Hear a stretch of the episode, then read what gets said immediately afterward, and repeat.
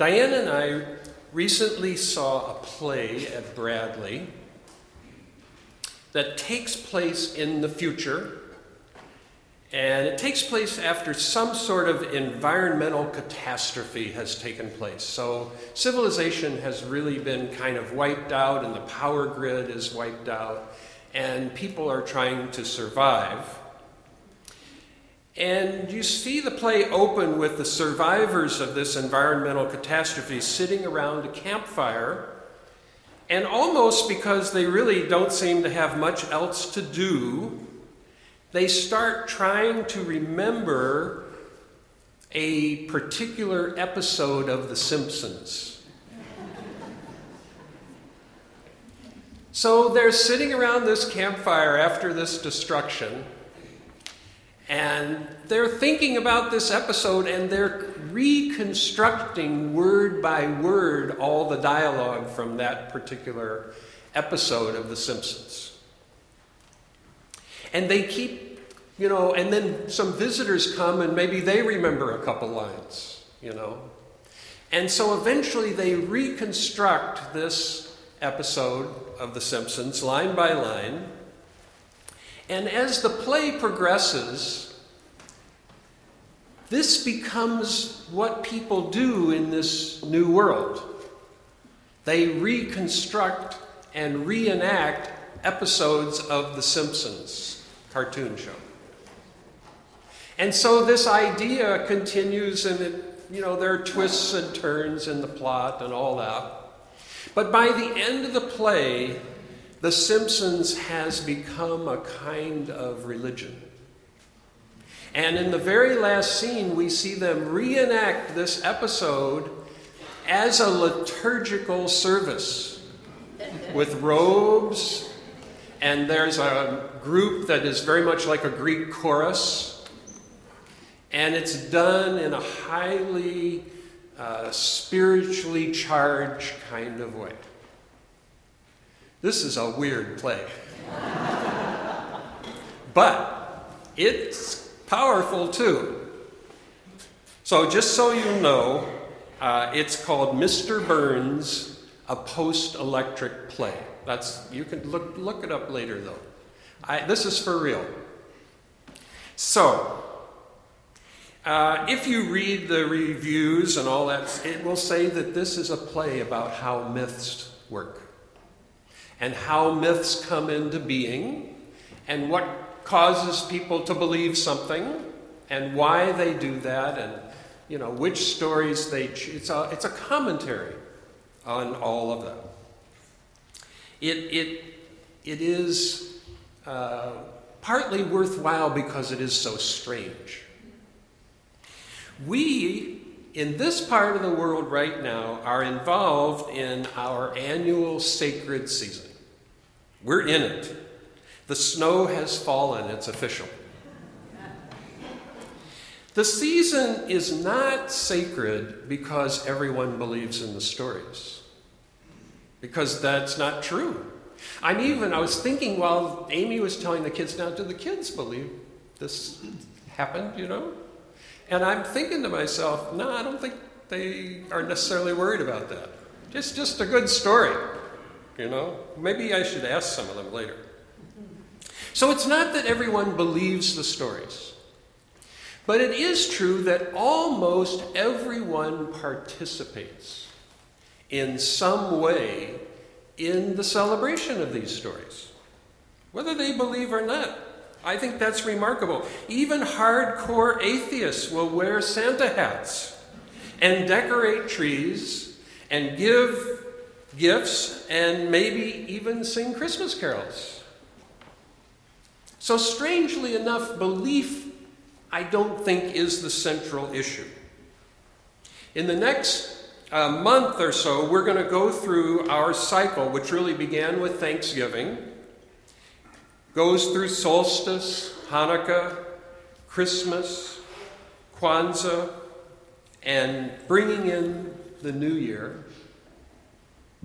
Actually, my holiday season ends with Martin Luther King Day. That's actually the way I look at it. It's part of that cycle. And during this time, There are going to be songs, pageantry, candles, gifts, feasting, imaginary beings all over the place that people claim to see or know that they are doing something. And we will also, at the very end, make our vows of transformation for the new year. There are going to be parties and solemn religious services. We're going to have a full range of services here.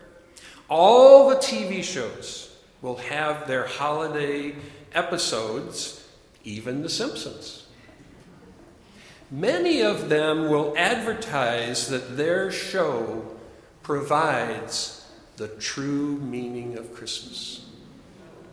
And every time they say that, I become more skeptical that that is, in fact, what they're going to provide. The, the more we see sort of the superficial side of all of these holidays, the more it tends to lose value. But I still think it's amazing that we all do these things. Almost everybody participates this in this in some way. And that to a great extent we seem to enjoy it. Not just Christmas, but Hanukkah and Kwanzaa and all of it. Solstice. It's something real on some level. One of the very traditional stories about this season is going to be done this afternoon at the GAR Hall, where I'm planning to go. A dramatic reading by Doug Day and another of other actors. They do a nice job.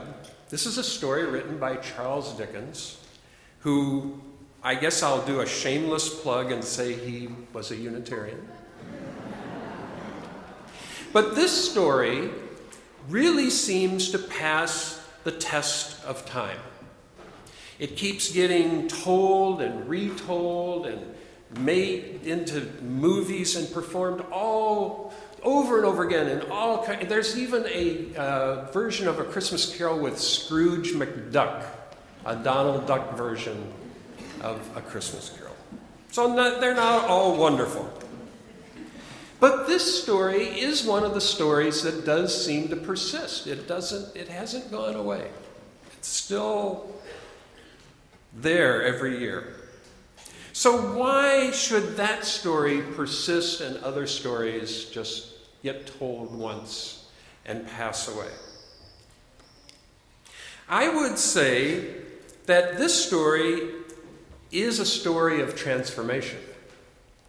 A very selfish, mean, greedy old man whose heart is shriveled up into a completely self centered, isolated life is transformed by some very creative experiences in one night into a loving, generous, joyful, passionate, and intimately connected prophet of love and generosity.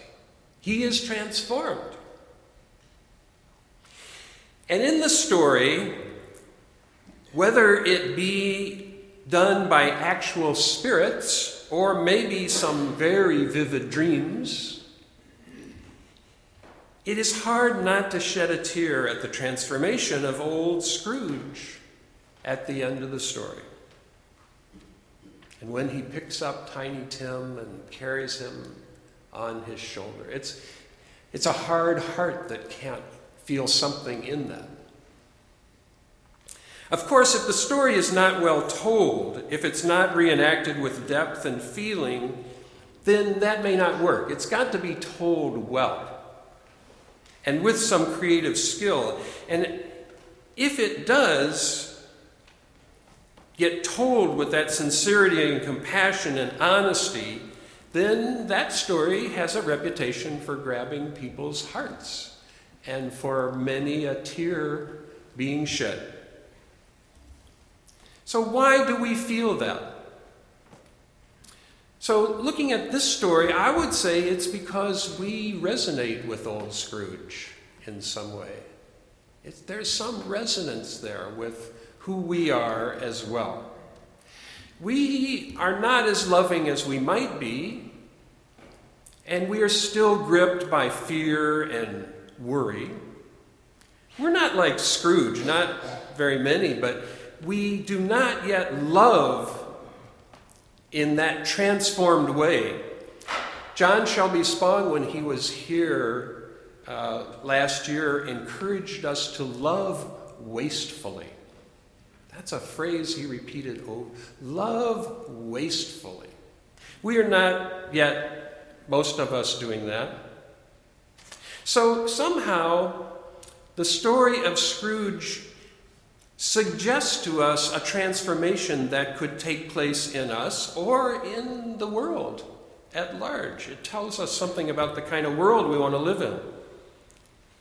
So, a story that lasts, I would say, that can be told over and over, does this. It shows us a piece of ourselves. It tells our story too. Not that we are Scrooge, but that we long to live life more expansively and more lovingly. And when we see that story told in a way that is authentic, then I think that grabs us. Scrooge is what you might call an archetype. He represents a universal human tendency. And this character appears over and over again in human culture the character that is transformed from greed to love. That's the archetypal situation. The Grinch is another one, the Grinch who stole Christmas. I don't know if you know that. It's a Dr. Seuss children's story, and the Grinch is the mean, shriveled heart, can't stand Christmas character who eventually gets transformed just like Scrooge does. In the Christian legends, St. Paul is a Scrooge, by the way. We don't know that much about that, but we know that he was noted as being a mean persecutor before he got kind of zapped on the road one day and was transformed into um, someone who becomes a saint in that tradition. So Scrooge represents that struggle that we all have about how selfish or loving we're going to be, or whether we're going to be isolated and suspicious and doubtful, are we going to be expansive and joyful and trusting and generous? So, what happens if Scrooge does not get transformed? Let's suppose he wakes up that morning and he says, Boy, those were some rotten dreams. Ugh, I'm glad that's over. I'm going to go foreclose on Bob Cratchit right now. then we have a different archetype. Now we have the villain. Now we have the Scrooge who doesn't get transformed. He just stays mean. That, by the way, if you're into the Simpsons, Simpsons would be Mr. Burns. Someone who just stays mean. The wicked stepmother in Sleeping Beauty and other fairy tales. It's Mr. Potter in It's a Wonderful Life. Mr. Potter is that person. He's a Scrooge who never gets transformed. King Herod in the Christmas story is the mean one who is never transformed, just stays mean. Lady Macbeth. There are lots of them. So we can find these archetypes in all different kinds of traditions, and secular traditions and religious traditions, and we see these different characters who represent different tendencies in our lives. These, these people grab us at a deep level too. We know people like this. They do damage in the world, they are harmful. Right now, there are many people who think that the new president might be one of these. I'm not going to say his name. But we don't know yet. We don't know yet. it's possible that that's true and it should be taken seriously, but we don't know yet. Of course, most of us are neither Scrooge nor Lady Macbeth. We're regular people. And we're trying to live a good life as best as we can. And there are lots of stories about people like us who are decent folks who are looking for the right way to go. We're on the road of life. And in the lots of the great stories of humanity, somebody like us is going down the road of life, and then something happens that sets us off on some journey. Alice chases a rabbit down a rabbit hole, and then all kinds of amazing stuff happens. Dorothy gets caught up in a tornado that carries her house away, and she goes into this journey that will change her and transform her. George Bailey in It's a Wonderful Life loses $8,000 through the carelessness of his uncle and becomes desperate and goes on a journey of self discovery and a journey of discovering what's worthwhile and what isn't. And so these are stories about people like us who something in their life triggers that they go on this kind of journey. And they will be tested for courage and loyalty and love, and there may be monsters on the path. There may be a jabberwock, there might be anything. And often there will be a guide on this journey. For example, in The Wizard of Oz, Glinda the Good Witch is the guide. And in many of these stories, there's a guide. Dante who has to go through hell, his guide is Virgil. I know you all remember that from high school. George Bailey in It's a Wonderful Life has a guide, and that guide is Clarence, the angel. So these are how these stories have their patterns. And these, in, in the Christmas story, by the way, and uh, the guide figures are the angels and the star. They represent the guide figures. The guide figures communicate to us that there's wisdom available in the world. That there's wisdom available that will help us get through this challenge, whatever it may be. So that wisdom may come in the form of Glinda the Good Witch or the angels saying, Go home by another way, or it comes in a dream, or it comes some way, but it tells us that that is available to us. And that if we engage sincerely on the journey, then there will be help that comes to us.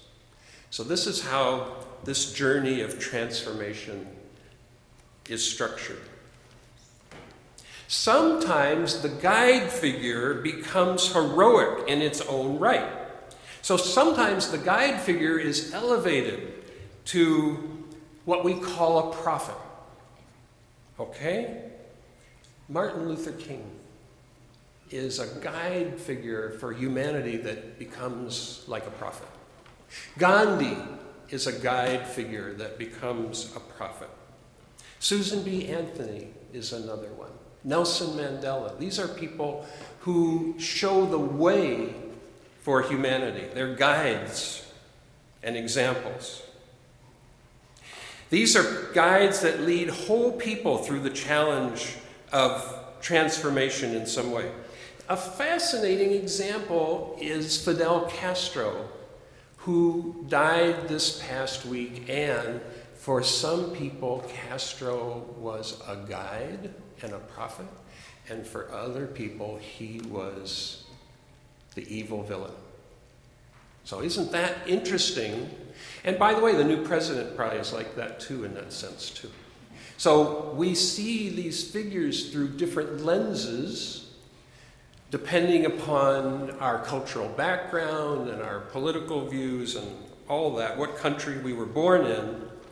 But this is a piece of how our legends work. So we see these archetypal figures through the lenses of our own experience, just like the opening words said. Sometimes the prophetic guide, the prophetic leader, rises in the myths and in the legends to another level where that person becomes divine. For example, that's what Jesus is in the Christmas story. Now, interestingly enough, in, in Unitarianism, Jesus is viewed as a guide. But in Orthodox Christianity, Jesus is divine. And then we have others who are like that as well. Buddha. In, in some traditions, you know, Buddha is a guide, and then there may be those who consider him divine. Krishna, Shiva, Kuan Yin, Kali, these are figures of, of guides who are regarded as holy. And in a sense, being regarded as holy is just a supervaluation of the guide. The guide is so immensely valuable that we're going to call that guide divine. And there are lots of them in the legends of the world. These figures represent the possibility of a dramatic breakthrough in consciousness.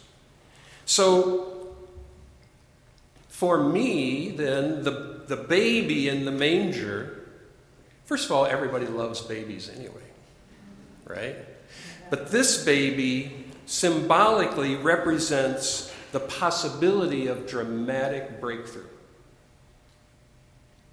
And I think that's very much what resonates with us, whether we believe in that theology or not, because that sense of possibility and that it could things could change and that there's this immense creativity and power in the universe.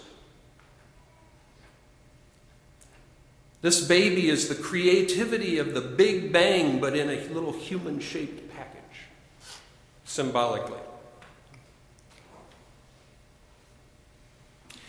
These people, these figures are the energy of the universe, the divine mystery personified. Human beings have a tendency to personify these forces. That's what we do, that's the way our myths and legends work.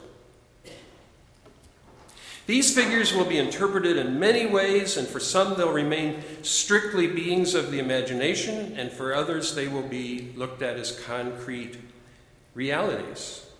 And so these beings represent the possibility for dramatic change. That's what all of these myths are about. They're about the possibility of dramatic change in our life. Jesus is going to be the Prince of Peace. Athena, the goddess, is going to bring a new concept called law to a chaotic society.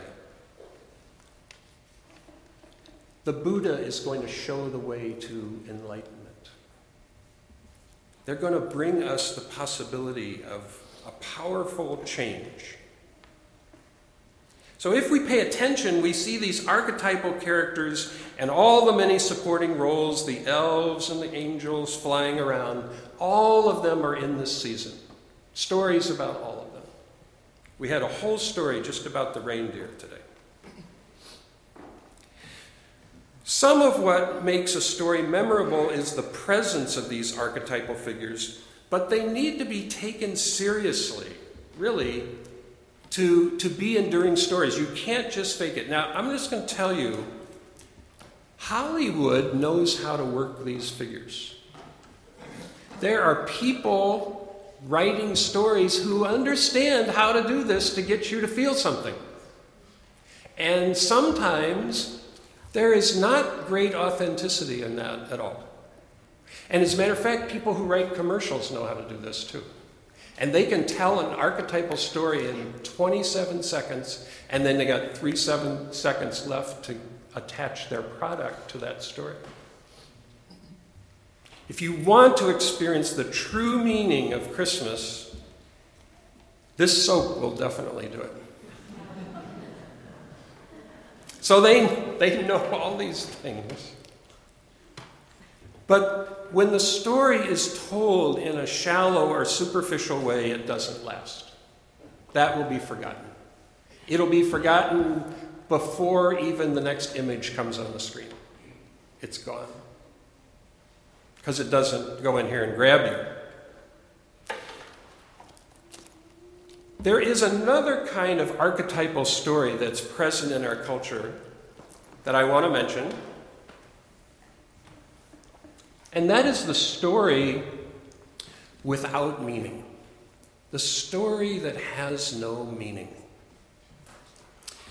This is a pretty popular uh, story in our culture, and the one who really got it was Seinfeld.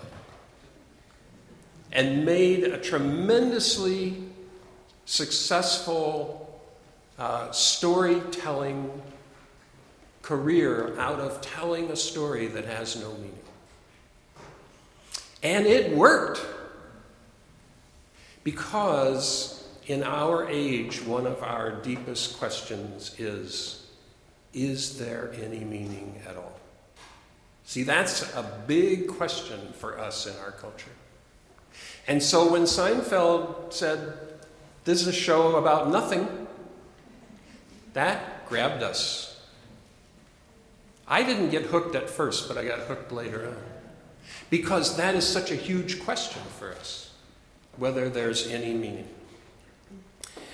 I was discussing with my wife whether the Simpsons belong to that group, but I agree that there's a lot of, there are good guys and bad guys in the Simpsons, and there's uh, Lisa.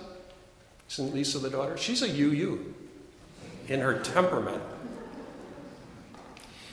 If you, if you read in literature during high school or college the novel The Stranger by Camus was sort of the big introduction of the the story about life not having a meaning. So this, this, is a, this has become an archetypal story for us in our culture. Because we are a world struggling to find some kind of meaning that can withstand the challenges of what is a post mythical world. We, we, are, we are people who don't believe that stuff anymore. Not only that, we're proud of it. So we have this struggle in our lives. We, we see King Herod pretty clearly. We can see King Herod when he raises his head in the world, but we're not at all sure that there's a baby anywhere that could help that situation. This is part of our cultural dilemma. And yet, when the time comes, we do sing the songs. And we light the candles, and we hear the children's stories. And nobody stands up in the middle of the story and says, That's not true. Nobody does that. Because there is truth in the story. And so at this time, we allow ourselves to to go into those myths and see what could be true in there. What is it that's real? And so when we go caroling, we put on hats, and some of us have antlers. Some of us, have, there's, a, there's a Hanukkah menorah that's a hat you can wear. It's got all the candles lit. They're not really lit. You can wear that. You can have, there's, there's one that's a Cubs hat too. It's a, a Santa Claus Cub. Uh, Sherry Weisner got these. Don't, I didn't do it. And there's something about that that works. There's something about that that works. And sometimes we feel the transforming spirit. And we do shed a tear when we see Scrooge carrying off the laughing Tiny Tim. We feel that something has happened which is relevant to our lives. We know that this kind of compassion is real and that we long to live in a world where that compassion would be the day to day experience. That's the world we want. We know that the stories are often not true historically, but we know also that they touch us somewhere in our hearts and in our brains, maybe we should say. And that's why these are the stories that we celebrate. Because over these centuries, those stories have grabbed people in our hearts. And we know that when King Herod comes to get us, we may need more than Jerry Seinfeld and Elaine and George and Kramer although they may have creative contributions that we cannot foresee. But we are going to need Martin Luther King and we're going to need Gandhi, and we're going to need what John Shelby Spong calls this wasteful love the love of Scrooge, where Scrooge is so happy he can almost not even stay in his skin. He's so happy. Just doesn't even know what to do. We seek the transformation too. And although many of the best stories are not exactly true, they can still lead us into an experience of the very best in life and our very best self.